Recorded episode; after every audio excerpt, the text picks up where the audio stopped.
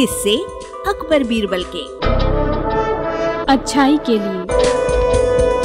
वचन श्वेता पांडे का है। एक दिन बादशाह अकबर और बीरबल वन में शिकार खेलने गए।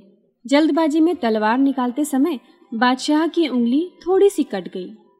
उंगली से खून बहता देखकर बीरबल बोले ईश्वर जो भी करता है अच्छाई के लिए ही करता है। बीरबल की बात सुनकर बादशाह को बड़ी अप्रसन्नता हुई। दो दिन पश्चात उन्होंने अपने राज दरबार में यही बात रखी। दरबारी गण तो पहले से ही बीरबल से ईर्ष्या करते थे। उन्हें बीरबल की निंदा का अवसर मिल गया। सभी अब बढ़ चढ़कर बीरबल की शिकायत करने लगे। उनकी बातों ने आग में घी का काम किया। बीरबल उस समय दरबार में उपस्थित नहीं थे।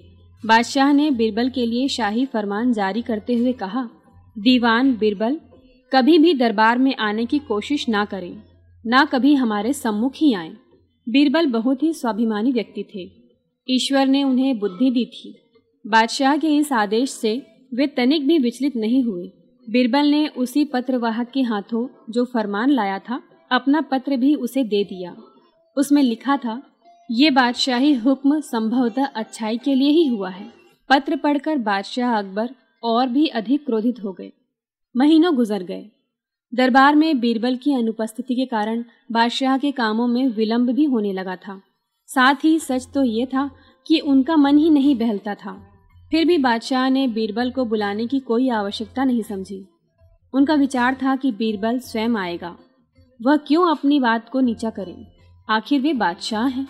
स्वाभिमानी बीरबल ने अकबर के दरबार में जाना तो क्या उस ओर मुँह उठाकर भी नहीं देखा? यदि अकबर बादशाह थे तो वे भी एक सूबे के राजा और पक्के हठी थे। समय के साथ साथ बादशाह को बीरबल के आने की कोई आशा नहीं रही। एक दिन बादशाह दिल बहलाने के विचार से कई दरबारियों के साथ शिकार पर गए। देवयोग से बादशाह अकबर अपने दरबारियों से बिछुड़ गए। जंगल में रास्ता खोजते खोजते वे जंगली आदिवासियों के हाथ लग गए। आदिवासी अपने देवता के आगे उनकी बलि देने की तैयारी करने लगे। बादशाह अकबर को मौत सामने दिखाई देने लगी। एक आदिवासी गंडासे से उनकी गर्दन काटने ही वाला था कि सहसा उसकी दृष्टि बादशाह की कटी उंगली पर पड़ गई। वो अपनी भाषा में चिल्लाकर बोला, ये आदमी बलि देने योग्य नहीं है, ये तो खंडित है। इस प्रकार बादशाह उन निर्दयी आदिवासियों के चंगुल से छूटे। महल में वापस आने पर अचानक ही उन्हें बीरबल की कही वो बात याद आ गई।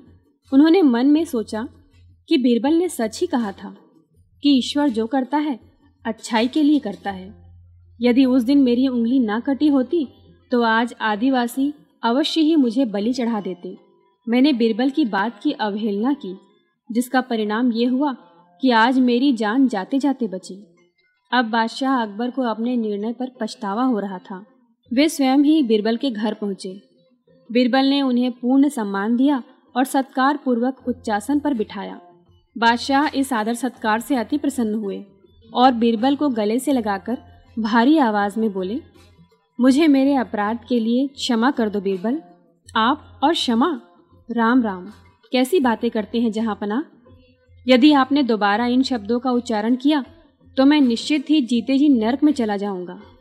बीरबल ने अनजान बनते हुए कहा। बीरबल की बात सुनकर बादशाह हंस पड़े। फिर उन्होंने पिछली रात की सारी घटना बीरबल को बताई। तुमने जो बात कही थी, उसका एक एक शब्द सत्य प्रमाणित हुआ।